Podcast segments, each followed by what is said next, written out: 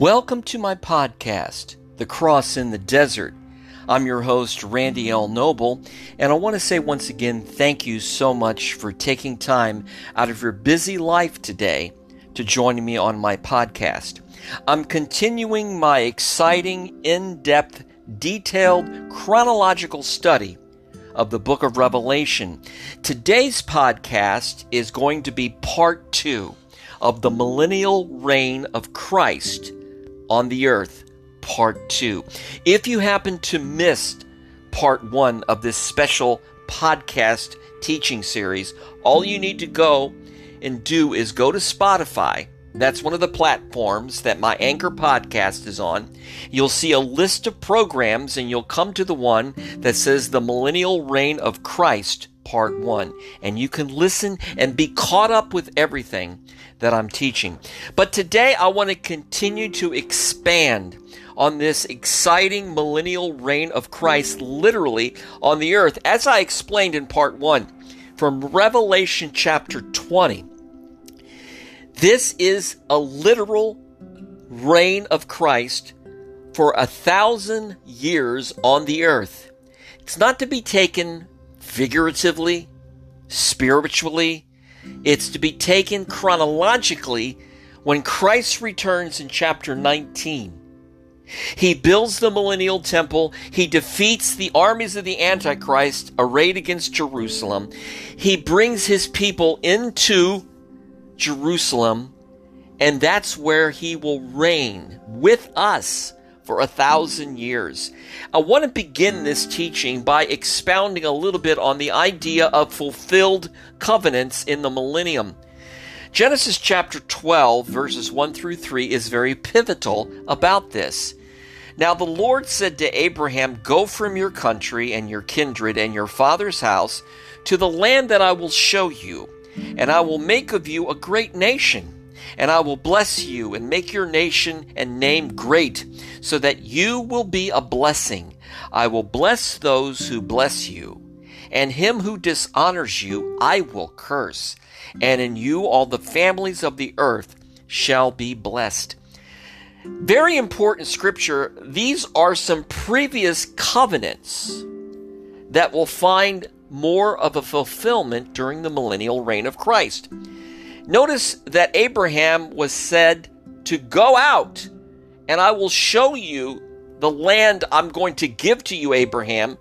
I will make of you a great nation and I will bless you and make your name great so that you will be a blessing. Well, we can see what God said in the book of Genesis later on that Abraham, your descendants will be like the stars in the sky, will be numerous descendants, millions. I will bless you. I will make you a great nation. This is speaking of the Abrahamic covenant. Now, what's not mentioned there is another covenant we call the Davidic covenant. You will find references to that, especially in the prophecies of Isaiah, where on Isaiah chapter 9, Christ is being portrayed as having the government on his shoulders during the millennium and it speaks of a literal reign from the city of Jerusalem on David's throne. So we learn that David himself will co rule with Christ during the millennium. That is the Davidic covenant. Now, there's something else here that you probably looked at and didn't understand. It's speaking of land, which is part of the dispute today between the Arabs and the Jews. Land. God has promised a certain measure of land to the Jewish people. They received a measure of that in the old covenant, but in under the new covenant and in the millennium they're going to get 10 times more of the land than they already have. So in this very important verse of scripture here in Genesis, we're reminded of previous covenants that's been fulfilled but will be expanded on in the new heavens and new earth the Abrahamic, the Davidic, Davidic, and the land covenant. Now, let me set up what's going to happen. I've already spoke of this before. In my previous teaching, I spoke of the return of Christ in Revelation chapter 19. I want to go over a little bit of that with you again to explain kind of the sequence of events. When Christ returns in Revelation chapter 19, we learn that he's coming back with us. It speaks of the riders of the other horses, white horses, with him. Now, one of the first things that he does is to build the millennial temple. I explained that before. It is a temple, a memorial to all of the sacrifices that prefigured Christ and were fulfilled in Christ. But uh, Ezekiel chapters 40 through 46 talks about a temple in the future that will be built during the millennium. So when Jesus returns in Revelation 19, the millennial temple becomes a reality. Then after he has stepped down on the Mount of Olives, built the temple, he goes immediately to defeat the armies of the Antichrist and the kings of the east surrounding Jerusalem. The Bible says he speaks the word uh, like the sharp two edged sword that comes out of his mouth and obliterates these armies. There is so much death and carnage that there is blood up to the horse's bridle for 173 miles. Christ will walk through that triumphant. And then he goes to Petra. At Petra is where God put four and a half million Jews away in hiding and protected them the last three and a half years of the tribulation period. What's so amazing is when Jesus returns to Petra for his people, they see him in his blood soaked garments. And it's at that moment that they believe he is the Messiah and they accept him. It's amazing what the Bible prefigures Romans chapter 11. And so all Israel will be saved.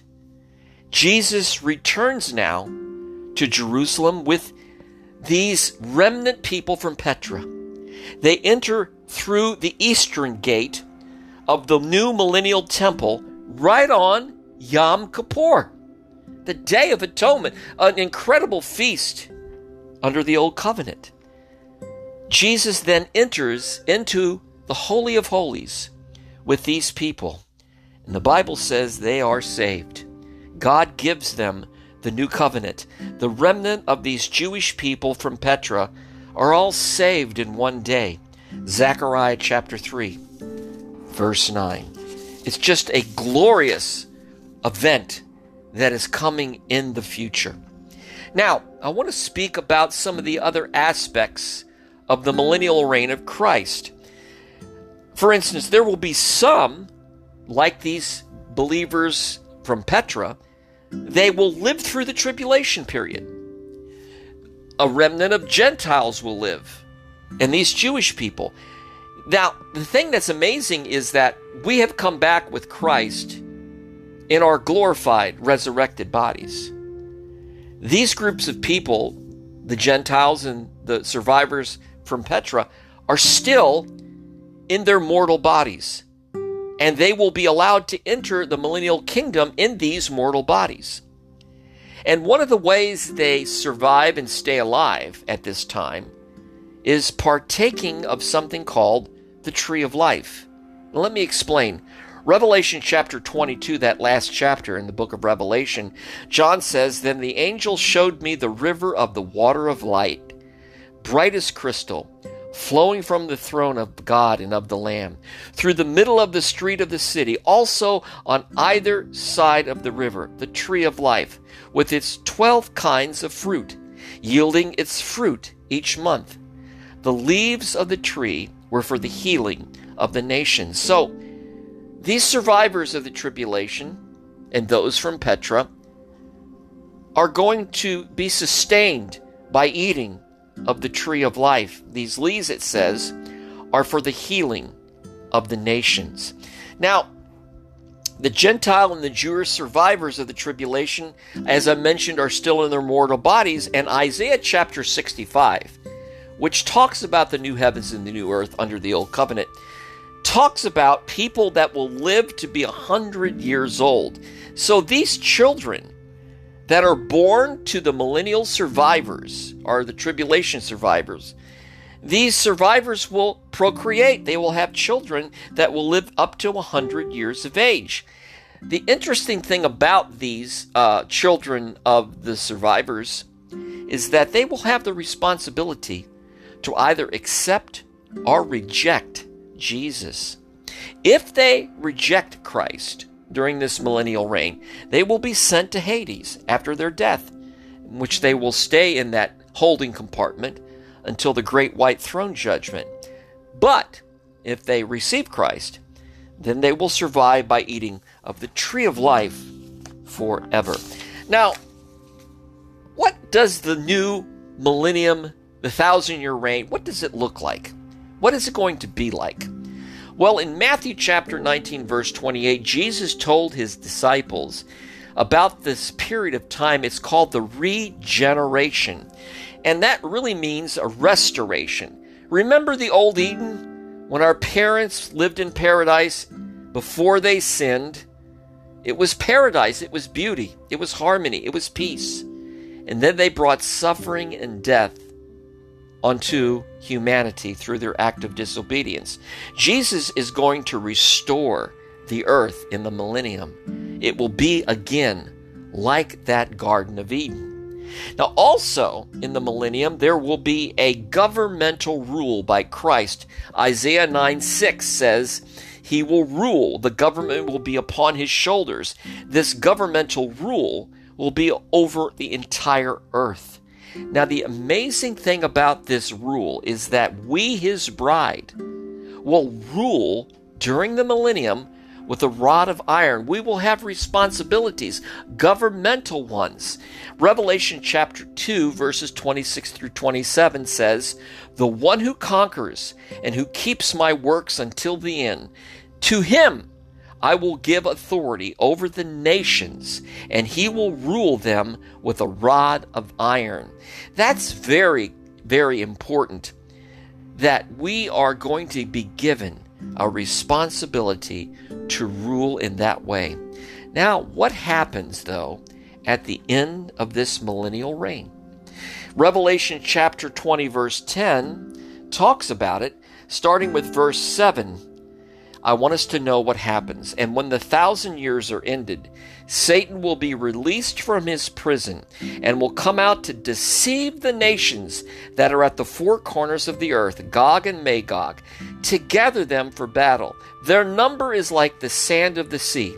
And they marched up over the broad plain of the earth and surrounded the camp of the saints and the beloved city. But fire came down from heaven and consumed them. And the devil, who had deceived them, was thrown into the lake of fire and sulfur, where the beast and the false prophet were, and they will be tormented day and night forever and ever. Hell is forever, folks. Very clear here. You might say, wow, what happened to that thousand years of peace? Well, at the end of that period, when the thousand years are over, the old deceiver will be released to deceive the nations. Well, why? Remember the children that are born during the millennial reign that will live to be a hundred? Why does God release Satan again? Well, he wants Satan to tempt the hearts of these people. This will sort out the true believers from the false believers. That is, the possessors from the professors. These are the children born during the millennium. Some of them are going to sin and rebel against Jesus, but it will be very short lived because it says in verse 9 that fire comes down out of heaven and devours them. And then the old deceiver, the liar, the murderer, Satan, is thrown into the lake of fire with the Antichrist and false prophet forever and ever and ever. I want us to understand something though. This lake of fire, Matthew 25 41 speaks of the lake of fire. The lake of fire was truly only prepared for the devil and his angels, never for human beings. But if anyone goes there, it is because by their free will, they chose Satan over Jesus. You know, the great white throne judgment, the books are opened, and these people, the unbelievers, are judged by the works, by their works. We as Christians can never do enough good works to appease a holy God or to obtain righteousness. We're saved by grace through faith in Christ's finished work. But because these unbelievers never trusted Christ, then God will show them how inadequate their works are. They will be judged solely by their works and, of course, fail and be thrown into the lake of fire. This has been an incredible adventure we've been on, looking in these last two weeks on the doctrine of the millennial reign of Christ on the earth. And my question to you is where do you stand with Christ? Have you accepted Him as your Lord and Savior? Have you bowed your knee to Him? Because it's very clear that there is no hope apart from Christ. He is the risen Lord Jesus. All other impostors and religious leaders are dead and in the grave. But Jesus rose again triumphantly on the third day from the grave, conquering death, hell, and Satan for us. And when we accept Him, He gives us a new heart and a new spirit. So I want to ask you today have you received Him into your heart as Lord and Savior? If not, today is the day of your salvation, and I urge you to make him Lord and Savior. I want to thank you so much today for joining me on my broadcast and for enjoying this teaching of the millennial reign of Christ. I want you to have a great week. God bless you.